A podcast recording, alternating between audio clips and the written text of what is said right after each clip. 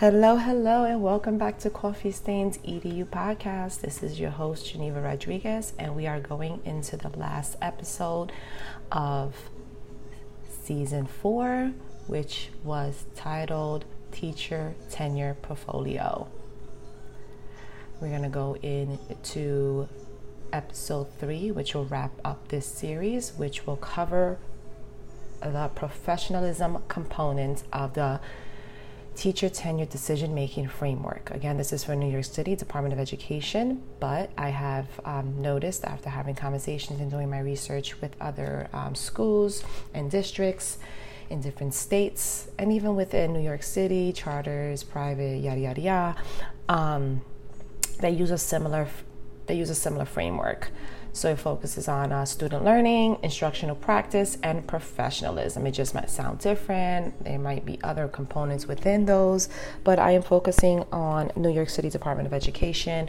A few years back, um, when I was up for tenure, I realized that there were no resources online amongst other issues when it comes to the New York City Department of Education and those issues that I'm dis- I'm talking about is just um, a lack of clarity, um, a lot of gaps and uncertainties, which causes confusion and anxiety amongst all these other negative thoughts and feelings for uh, a new teacher. You know, and it takes someone to really be um, proactive and creative, I guess, I don't know, and really thinking outside the box to really be able to navigate this system and avoid any type of frustration, anxiety, um, which is, is very, is very, it seems to be impossible. Um, I don't know. Um, the conversations I've had with other teachers, leaders um, in the DOE, it's um, similar experiences. So when I was going to do my portfolio, um, my binder, my tenure portfolio, yes. Um, I say binder because when I did it, it actually was a binder. I had loose sleeve, not loose sleeve. I had to do the sleeves and I put in dividers and it literally was a physical binder, right? Now they have shifted to digital copies, which I think is pretty awesome. Um, but I, I, still love my old school paper copies. Um, even when it comes to reading, I don't really like digital books. I like to read, um, you know, an actual book in my hands. Um, but anyways, so when I put together my when I was putting together my binder I realized there were not a lot of resources. They just give you this framework, and this framework has not been updated since 2015, 2016. So it's the same framework framework that they're using. Um, and there's three components. It has learning, student learning, instructional practice, and professionalism. And I was going online and I was going crazy looking for resources and tools because you know I just need some type of guidance. Like this rubric is okay, it's helpful, but it's also very limited. Um, and it doesn't really like give you examples or anything like that. It's not really in, de- in depth. And now I notice, like when I went on just out of curiosity, so many people have been uploading and sharing tools, which is so great and so amazing because I guess they realized the same thing I realized. There was not enough supports provided by the DOE or the UFT. And I think the UFT might have or probably did have during the time when I was putting it together some workshops. Um, but again, this information is not like so easily available to you. Like you, you, do, you don't get a newsletter, you don't get an email, um, and maybe you do, but you don't look at it. I don't know. Like I don't, I don't want to be, sh- you know, like talking down on them. But from my experience, it was really. Um, it was very frustrating. And as a first, you know, as a new teacher, not a first year teacher, because when I did the tenure, um, I did it, I was able to uh, earn it after three years. I think they changed the requirements. I think it's four years now five years. I don't even know anymore. But uh, when I did it, I had just um, missed that change. Well, I avoided that change. I guess not missed that change because it was like it happened right the year right after I um, earned my tenure. So I think now it's like four years, five years. But um, even so, like you're still a new teacher, you know, no two years are the same. And I'm sure as an educator, you could agree with that. No two years are the same. It's so different. Um, things constantly are changing. They, you know, I remember this one thing when I was in the Teaching Fellows program. They say that you should be like Gumby, and um, I know I'm probably dating myself right now, but it is what it is. um, Gumby is like this green rubber. I don't even know what he was, but he was just very flexible, right? Um, I gotta look that up later. He looked like he was an eraser. I don't know. Um, a cucumber? Who knows? Um, but someone told me that you have to be flexible like Gumby. Okay, so it's a clay animation. So yeah, I just looked it up because you know I, I, had to. So this is from back in the day. So obviously this is way before my time too. This is from 1953. And then they had a te- television series, but Gumby Adventures, right? And Gumby is clay, and is an animation, animated cartoon, toy, show, whatever. But um, be flexible like Gumby. Somebody said be flexible like Gumby. Gumby's clay. He can mold into anything he needs to mold into. Um, he bends left, right, yada yada yada. You get the point, right? So that always stuck with me. And um, in the beginning, I really was like, yeah, whatever, whatever that means, right? Um, but it made so much sense because literally no two years were the same in the DOE. And still to this day, as an administrator, no two days are the same. And I've learned that I just have to roll with the punches, right? And just do what I have to do to meet the needs of staff um, and students and the parents, etc., etc. So, with that being said, there was a lot of stress and anxiety in the beginning, and then putting together a portfolio that is going to determine if I get tenure or not was another like stressor, right? So I created a, um, a YouTube video when I was creating my portfolio, and again, it was just as a tool for people to use or to find if they found it helpful to just give a breakdown of how I put mine together. Not saying that it was perfect, not saying that if it was it was the right way to do it, or saying that that was ex- the ideal way, right? That that was not something that the UFT, UFT or, or the district said, okay, this this is perfect. This is exactly a model of what it should be. No, this was me just breaking down the rubric and creating creating a binder for me, right? Creating the, putting together my documents, my artifacts to present to my administrator to see if she felt that I earned tenure or not. So that video was very helpful. Um, I received great feedback. It got over like 13 um, 13,000 views, which is great. I'm not on views and likes and stuff like that, but what I noticed was I use that information to reflect on the what am I sharing out there that's actually being helpful, right? Like I don't just want to be throwing stuff out there and no one's really taking advantage of it or no one's benefiting from it, right? Because then that's pointless, that's useless. Um, so I use that information to realize, like, oh snap, like this information is what the people need, is what educators need, and you know, I had a lot of comments on there where people were asking for like clarification, a little bit more support, or just letting me know like it was a very helpful tool. And it actually was a video, uh, and I just showed each part of my tenure binder. I tried my best to like not show any names of the students, the name of my school, whatever, whatever, for privacy reasons. But you get the gist of what um, is required. So what I chose to do now with this podcast was break it down a little bit more, right? Because teachers are con- are constantly up for tenure. Every year there's going to be teachers up for tenure, right? And the the framework hasn't changed. So you can still use my video, which is on YouTube, which you can find on our website, www.coffeestain.org. It's under the resource page. You can scroll all the way down. Also, I think on the first page, I have on my I have all my social media links, and I have the, the, the link for my YouTube. I've been trying to shift the podcast to use a lot more of videos. I know people are visual um, visual learners as well, so I just don't want to provide audio. Um, and that is why I provide my website with the resources and the tools there. If I talk about any resources or any, um, if I reference anything in my podcast, I post it on the resource page as well. So I decided this morning to post the under the resource page. I posted a copy of my tenure table of content, which I feel would be very helpful because I have been referencing it during the podcast. So I felt like why not you have a visual of it so that you can use it possibly as a guide. Again, I am not, um, I don't work for the district. I don't work for UFT. I don't determine if you get tenure or not. This is how, what I use for my own personal tenure binder. So don't come, don't come for me if you don't get your tenure. you talk to your, you talk to your principal, you talk to your administrators and find out why you didn't earn tenure and what you need to do to improve and um, earn it the following year. Okay. So let's jump right into it. I'm going to be referencing the framework as well as my table of contents and share a little bit of what I put into my binder for professionalism. So, for professionalism, looking at the decision tenure, um, the teacher tenure decision framework, it says you if you exceed standards of expectation, right, of effective teaching, there should be multiple sources of evidence of professionalism at the highest level. So, for example, professionalism growth, professional growth and reflection.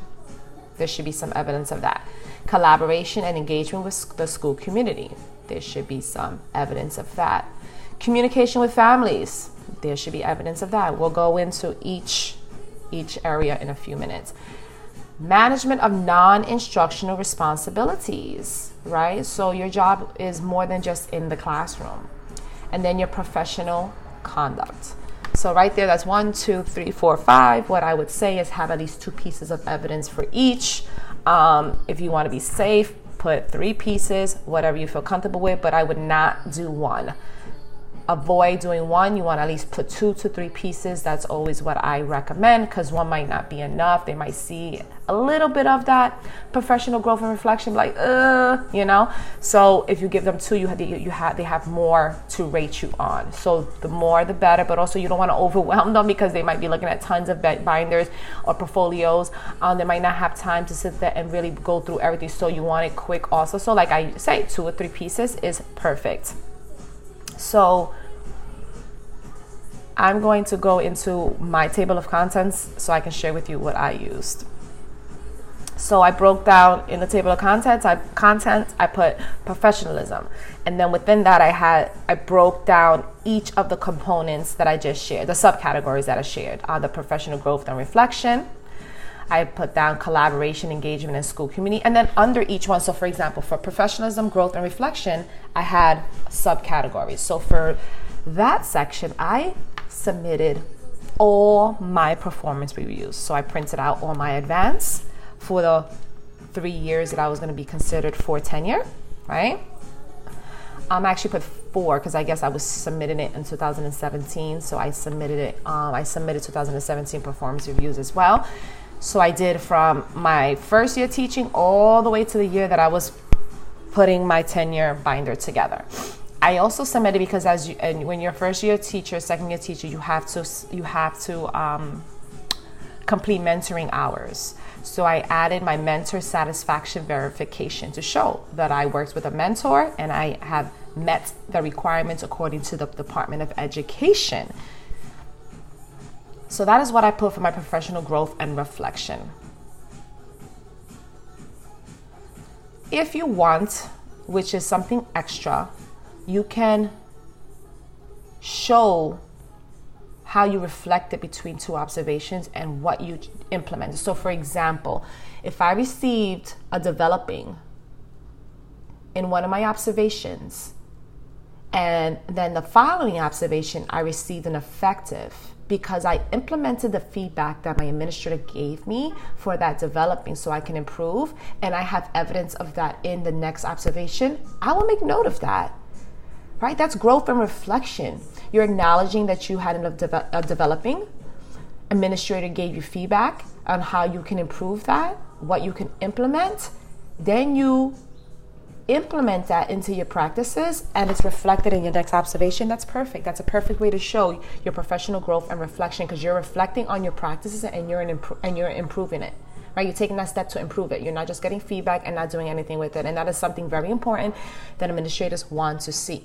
We get very, very happy when we see that a teacher takes our feedback and actually applies it or attempts to apply it or even questions it, right? If there's something that we're saying, oh, you got it developing in X, Y, Z, this is the reason why, yeah, yeah, they ask, okay, how can I improve that? How would that look like and effective, right? So that is something very important for that area, for that, for that subcategory of professional growth and reflection. The next category is collaboration, engagement with the school community. So, here I have correspondence with coworkers administration. So, your engagement, your collaboration. How are you working with teachers? How are you planning with teachers? Are you guys co co planning, co teaching? Are you guys sharing t- resources? How are you supporting your your your your your colleagues, how they supporting you, how do you communicate with them with administration and make sure that you're meeting deadlines and you're doing exactly what's expected of you. And any other collaboration that you might with this might, have with the school, right? Here I have spring assembly participation recognition letter. So I participated in a spring assembly and I received a letter of recognition for my participation. So, any way that you collaborate or engage within the school community, you should have some type of artifact for that. So, it can be an email, it can be a screenshot, um, it can be a picture. Be creative, okay?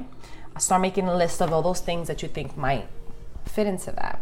Communication with families. This one's important because it's something that should be happening, right? So, what do you use? Do you have a parent log? Do you have a newsletter that you talk to parents through or communicate with parents? Did you create an email just for families? How are you keeping them up to date with what's going on with their with their child as well as with the, what's going on in school? Um, do you have a week, a, a day of the week, which I hope you do, your school should, where you have parent engagement? How are you making making use of that time? Um, do you, like I said, do you have a log of the parents you speak to, um, how what the, what happened in that conversation, and maybe next steps um, to follow up, right? So you want to show any artifacts and proof of the communication you have with families. Um, when I was in the classroom, I had a parent newsletter that I sent out um, monthly just to give a breakdown of what the teachers, what I mean, what the students were going to be learning in the classroom, any um, events, trips, days off, um, any tips and advice how to support the students at home. And that was a very helpful tool. I shared um, my contact information. I said that I shared the times um, and the days that I was available for phone conferences. So you want to open up that line of communication with your families, which you should have and you should plug that in for this subcategory under professionalism. The last part is management of non instructional responsibilities. So, what do you do outside of the classroom? How are you contributing to the school community? Because we know that you are educators and you are here to instruct and to educate students within the classroom, but your job is so much more than that how are you part of the school community, right? We I mentioned in the previous podcast that we cannot teach in isolation. We cannot close our door and just do what we want to do with behind closed doors because that's a disservice to our students. We need to make sure that we are part of the school community. So, do you participate in lunch duty? Do you participate in creating um, school events? Do you help with Circular 6? Circular 6 is bus duty, right? If your school has buses. Um, do you stay and help after for any sc- school events or parties or gatherings? Do you come earlier in the morning? Um, this is all on the management of non-instructional responsibilities. So think of sometimes it's hard because you don't even realize if you're doing it. If you're not doing something then this is a time to step it up and do what you got to do because that is part of your tenure. That's part of the framework. What do you do outside of school i mean outside of the classroom to contribute to the school community right? What is some non-instructional responsibilities? So do you um, participate in in workshops um, did you did you contribute anything else? Like for example i created this um, like a, a, calm down center for our students because i worked in district 75 and i you know i just gathered tools um, resources i had people donate um, toys sensory items um, you know benches chairs rugs whatever. Um, we decorated. We had like two massive bookshelves that we used. We had a section in the back of the school um, that we were able to decorate and it was the calm corner. Um, that is something to support your students' social emotional well-being um, and that was outside of the classroom. That wasn't a responsibility of that i had to do within the classroom. So you need to think of things that you can do um, that are not instructional that you can do in the school community. And again if you're struggling with that that's fine right? You might want to talk to your principal. You might want to talk to a seasoned teacher and this is why it's important to have those relationships with with coworkers because there's always someone that knows more than you and there's always someone that knows less than you. But if you have these conversations and you have this relationship and you open up yourself to those relationships then you guys can benefit from each other right? There's always something you can learn there's always something that you can share with someone else. So find out if you're not sure what that looks like um, if you're not sure um, what to add there, talk to your principal and find out because again, like I said in the, one of the first episodes of this series, your principal you the first thing you need to do is have a conversation with your principal because what my principal wanted when I was um, up for tenure might not be what your principal wants, right? Times change. The framework did not change, but the expectations might change and it all depends on your principal, right? Some principals might want a video um, as part of your tenure tenure um, portfolio. Um, some might just want one artifact for each one. You know what I'm saying? So I, while I'm saying two or three, I'm saying playing it. I play it safe, and that's what I did. And um, I just wanted them more to have. But some principals probably will keep it real with you and say, hey, just give me one or two pieces, um, and that's it. You're done. If you give too much, they're gonna just like shut it down. They're probably not even gonna look at it, and they might not give you your tenure because you didn't follow the what they the expectations were.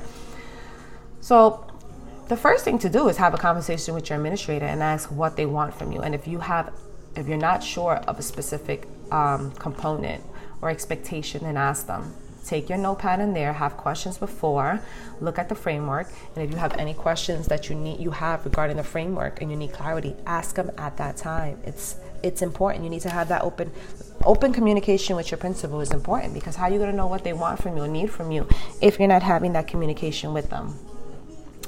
So ask them about the management of non-instructional responsibilities if you're not sure of, of that. Okay. So this episode concludes the teacher tenure series. There were three episodes, which were um, I did an introduction of the tenure, um, the tenure decision framework. Um, then I broke it up into student learning, instructional practice was episode two, and then episode three, which was this one, ended the tenure series with professionalism. Again, you can find our you can find tools regarding this resources on our website, which is www.coffeestains.org.